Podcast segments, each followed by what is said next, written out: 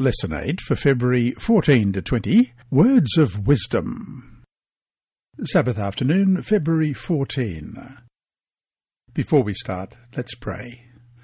Our Heavenly Father, we come to you again as we open your word. We thank you for what you bring to us through the salvation that's offered through the life and death and resurrection of Jesus.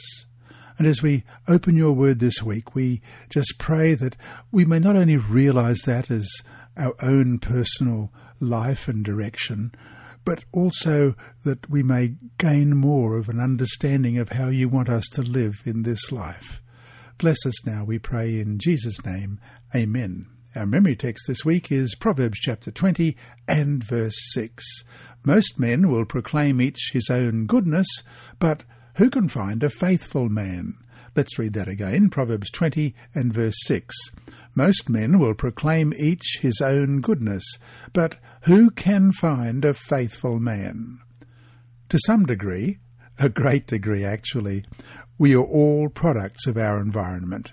Though heredity plays a big role, the values we hold come to us from what is around us our home, our education, our culture. From infancy, we are impacted by what we see and hear. Unfortunately, what we see and hear isn't always the best for us. The world around us is fallen in every way, and it cannot help impacting us negatively.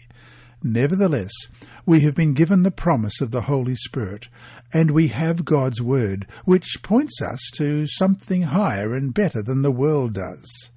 This week, we will look at various proverbs and the practical truths they express, truths that, if taken to heart and followed, can indeed help us to overcome the negativity of this fallen world and prepare us for a better one.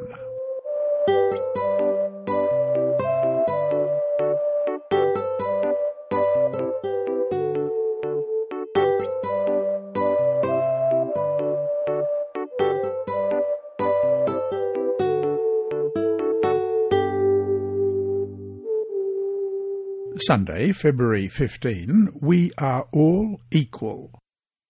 Question. Read Proverbs chapter 20 verse 12. What does this teach us about the value of all humans? Verse 12. The hearing ear and the seeing eye, the Lord has made them both. Unlike the theory of evolution, which considers us all to be nothing but chance products of a mindless cosmos, the Bible teaches that all humans were created by God. For as it says in Acts chapter 17:26, and he has made from one blood every nation of men to dwell on all the face of the earth, and has determined their pre-appointed times and the boundaries of their dwellings. It is no accident either that Thomas Jefferson asserted the equality of all human beings precisely because they were created by God. It's in the Lord and in Him alone that we have our equality. Now, though we all have the same Maker, this doesn't mean we are all the same. Even identical twins don't wind up behaving exactly alike. In Corinthians, Paul talks about our differences and stresses that they should not lead to a sense of superiority, but should instead help us to see our need for one another. As he writes in 1 Corinthians 12:21, "The eye cannot say to the hand, I have no need of you, nor again the head to the feet, I have no need of you." Question. Read Proverbs chapter 20 and verse 9. What else makes us all equal? Verse 9. Who can say, I have made my heart clean, I am pure from my sin? Sin is another universal equalizer. To the rhetorical question of the proverb, the answer, no one, points to the tragic and hopeless condition of humankind. Humans are all weak and mortal, and all the money and power in the world will not change that. Yet, in the context of the Scriptures, this reference to human sinfulness should not lead to despair, because Jesus' death on the cross and his resurrection have paved the way for anyone, no matter how sinful, to have the promise of eternal life. and this life comes solely through faith in him, not by our works. As Ellen White writes in Faith and Works, page 20, if man cannot, by any of his good works, merit salvation, then it must be wholly of grace, received by man as a sinner because he receives and believes in Jesus. It is wholly a free gift. Justification by faith is placed beyond controversy, and all this controversy is ended as soon as the matter is settled that the merits of fallen man in his good works can never procure eternal life for him. End of quote. And so to finish today, do you ever find yourself feeling superior or inferior to other people? You shouldn't be comparing yourself to others anyway. If so, what should the cross tell you about the equality of us all?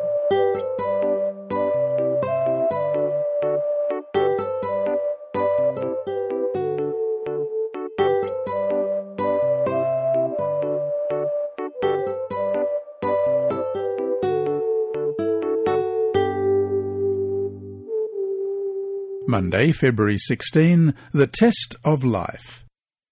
Their works follow them, says Revelation 14:13, about the reward of the righteous. Only the future will testify to the real value of the individual. People may boast now of their wealth, their knowledge, their physical prowess, and maybe that is all true.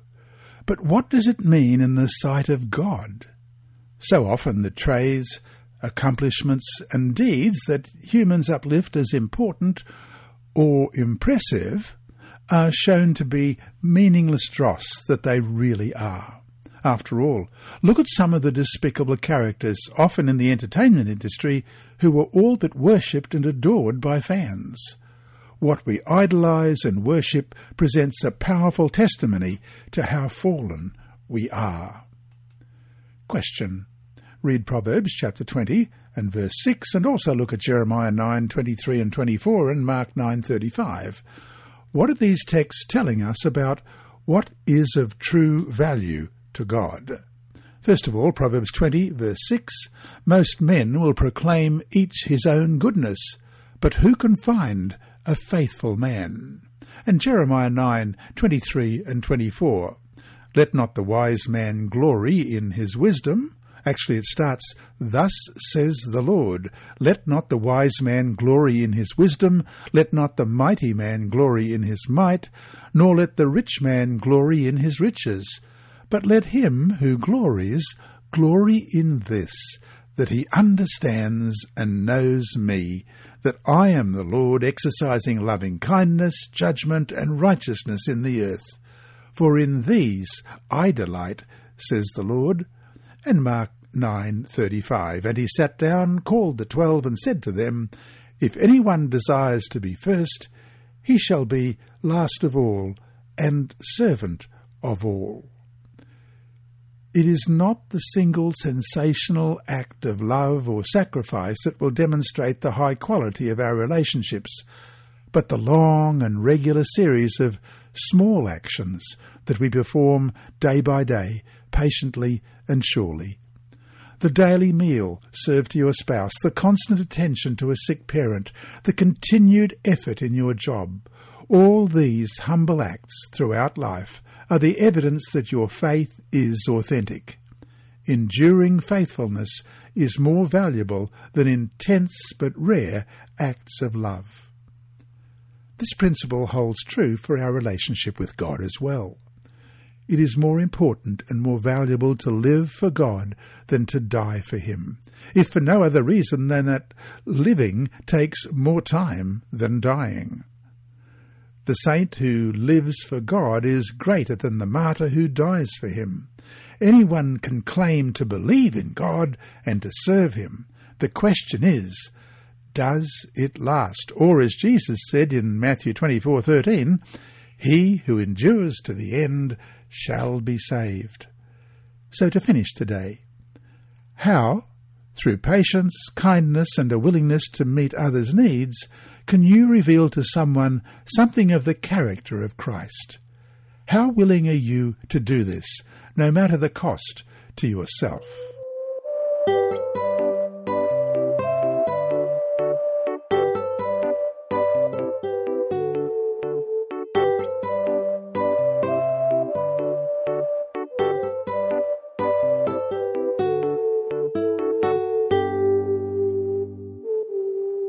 Tuesday, February 17, Waiting for the Lord. Question. Read Proverbs chapter 20 verse 17 and chapter 21 verse 5. What practical lesson can we find in these texts? Well, chapter 20 verse 17, Bread gained by deceit is sweet to a man, but afterward his mouth will be filled with gravel.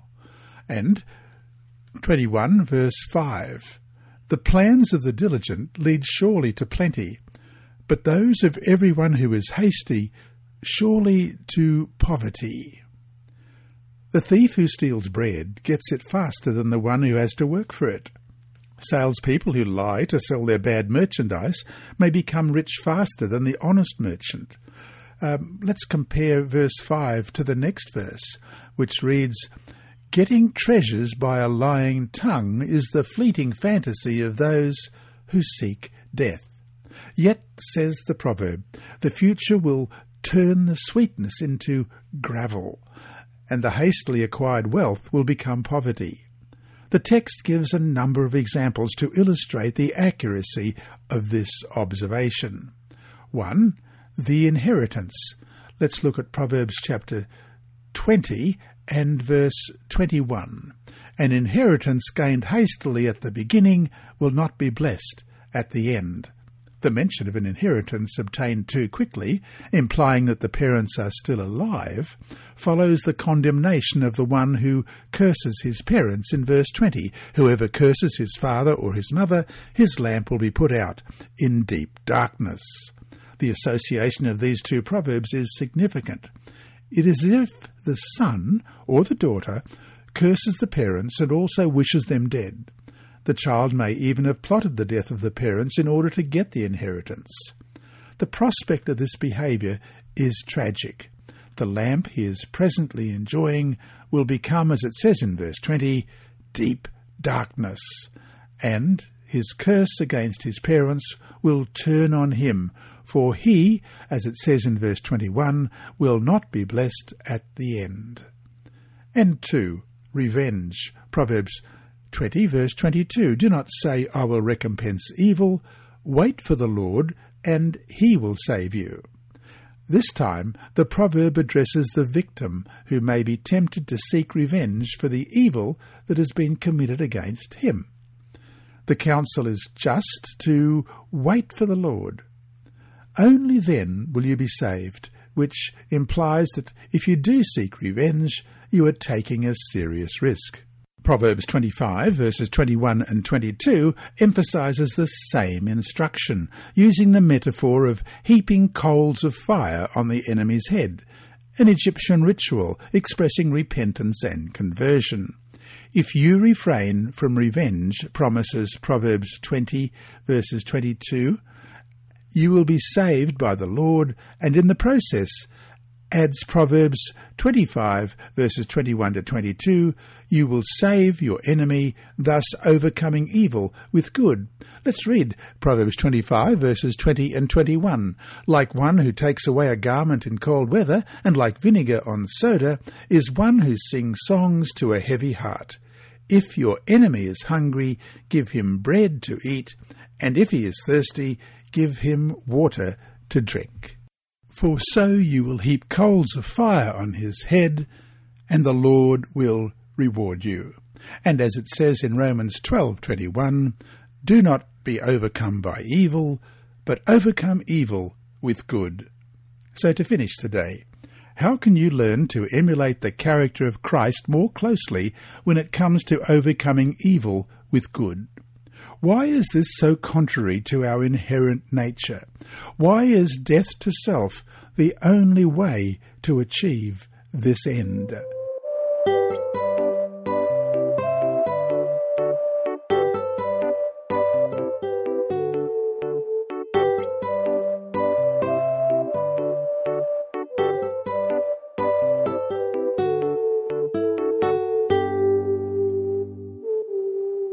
Wednesday, February 18, Compassion for the Poor. A person's character is measured less by wisdom or even religious commitments than by readiness to help the poor and the needy. It is not what you have that measures your character. What you are to your neighbour is the measure of character. The Samaritan who saves his neighbour is closer to the kingdom of God than the spiritual priest. Let's look at Luke 10, verses 26 to 37. He said to him, What is written in the law? What is your reading of it? So he answered and said, You shall love the Lord your God with all your heart, with all your soul, and with all your strength, and with all your mind, and your neighbour as yourself. And he said to him, You have answered rightly. Do this, and you will live. But he, wanting to justify himself, said to Jesus, And who is my neighbour? Then Jesus answered and said, A certain man went down from Jerusalem to Jericho and fell among thieves, who stripped him of his clothing, wounded him, and departed, leaving him half dead. Now by chance a certain priest came down that road, and when he saw him, he passed by on the other side. Likewise a Levite, when he arrived at the place, came and looked, and passed by on the other side. But a certain Samaritan, as he journeyed, came where he was, and when he saw him, he had compassion. So he went to him and bandaged his wounds, pouring on oil and wine, and he set him on his own animal, brought him to an inn, and took care of him. On the next day, when he departed, he took out two denarii, gave them to the innkeeper, and said to him, Take care of him, and whatever more you spend, when I come again, I will repay you. So, which of these three do you think was neighbour to him who fell among the thieves? And he said, He who showed mercy on him. Then Jesus said to him, Go and do likewise. The book of Proverbs emphasizes and explains this priority. For God's sake. The first reason to make this a priority lies in God Himself, who prefers human compassion for the poor over our religious zeal. As we read in Proverbs 19, verse 7, He who has pity on the poor lends to the Lord, and He will pay back what He has given. And chapter 21, verse 13, Whoever shuts his ears to the cry of the poor will also cry himself and not be heard. Your sensitivity to the poor and your concrete deeds on their behalf will count more with God than will any of your pious acts. In fact, God is personally invested in that work, so much so that when we give to the poor, it is as if we are giving to God Himself, as we read in Matthew 25, verses 35 to 40. For I was hungry, and you gave me food. I was thirsty, and you gave me drink. I was a stranger, and you took me in. I was naked, and you clothed me. I was sick, and you visited me. I was in prison, and you came to me. Then the righteous will answer him, saying, Lord, when did we see you hungry and feed you, or thirsty and give you drink? When did we see you a stranger and take you in, or naked and clothe you? Or when did we see you sick or in prison and come to you? And the king will answer and say to them, Assuredly I say to you, Inasmuch as you did it to one of the least of these, my brethren, you did it to me. Question What does this tell us about how Jesus identifies so closely with those in need? How should this truth impact how we relate to such people? For the sake of the poor. The second reason lies within the poor person whom God has created, just as he has created the rich person. Proverbs 22 verse 2. The rich and the poor have this in common. The Lord is the maker of them all. The equality between humans, based on the fact that God has created them all, makes the poor as worthy of attention as the rich person. We should love our neighbours for who they are, beings made in the image of God. At the same time, think about how much good it does you to help those in need. Our basic natures are selfish. By default, we tend to look out for ourselves over and above others. By giving of ourselves, we learn to die to self and to better reflect Christ's character. And what is of more value to us than that? And so to finish today, In what ways do you get a greater sense of personal satisfaction from helping others in need than only doing things for yourself?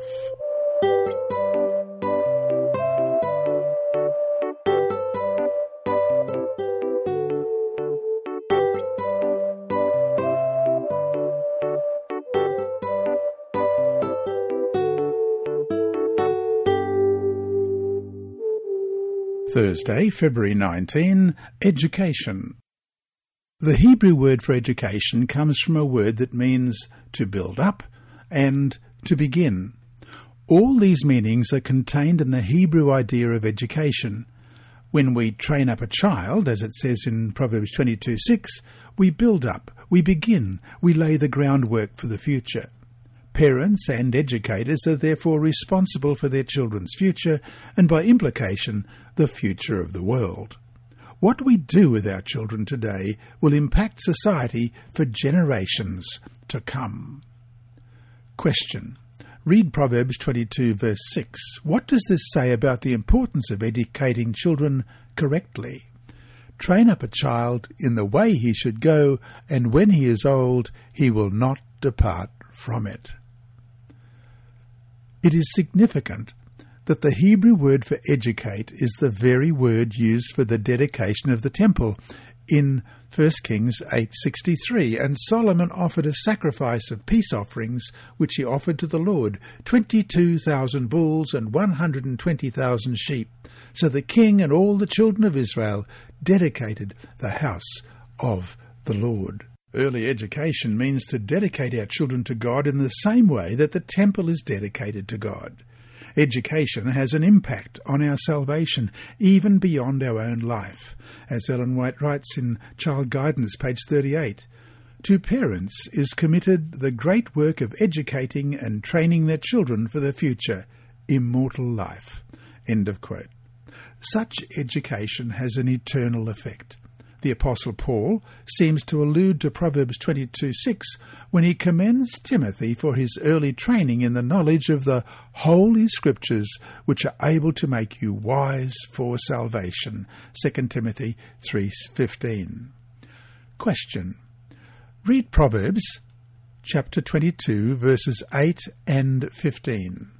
What principles do we find here? Verse 8 He who sows iniquity will reap sorrow, and the rod of his anger will fail. And verse 15 Foolishness is bound up in the heart of a child, the rod of correction will drive it far from him.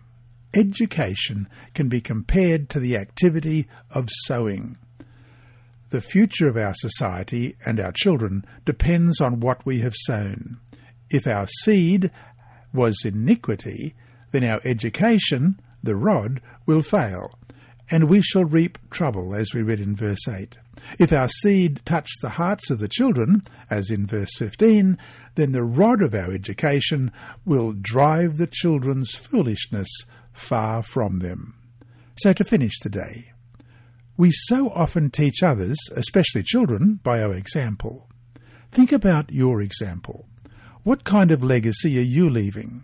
In what areas, if any, might your example be better?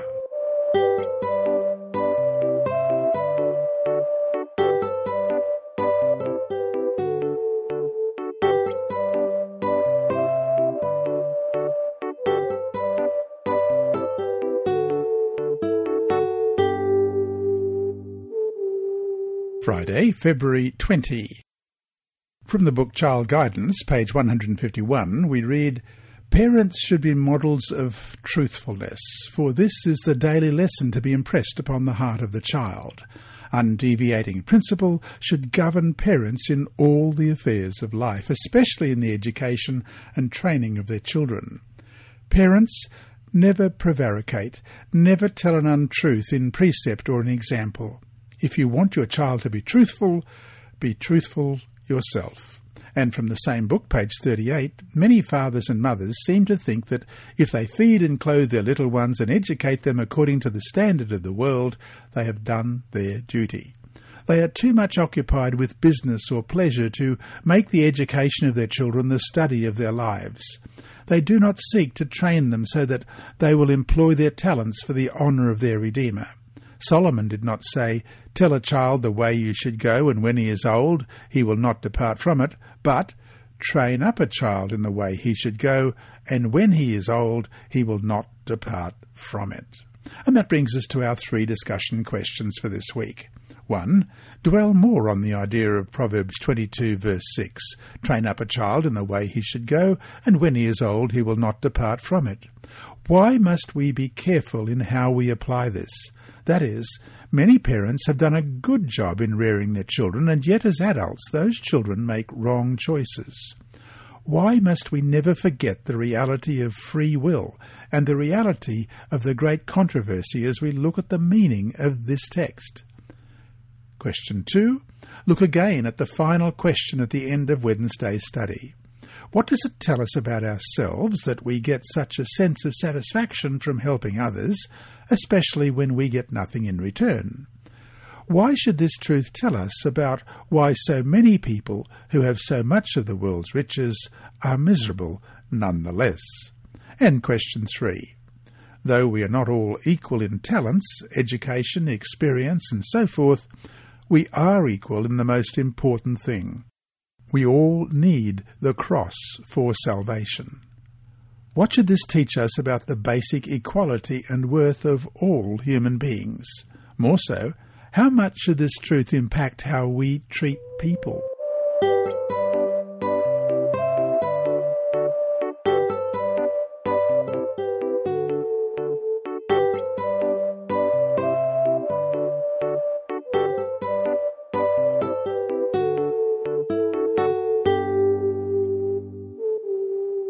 Inside Story. Our mission story this week is titled Braden's Testimony. Paul Brown and his family are a true blessing to me. A few years ago, when they moved in, my step grandfather asked Paul if I could mow Paul's yard.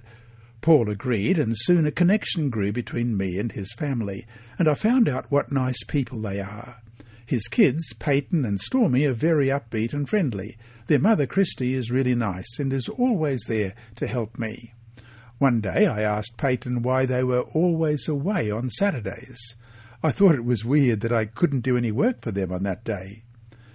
Peyton invited me to come to church with them. I liked it, but after a while I started slacking off. Six months later I was back, this time to stay. I joined the Pathfinder Club. As we were coming back from a campout, Peyton, my cousin Hunter, and I were talking about school.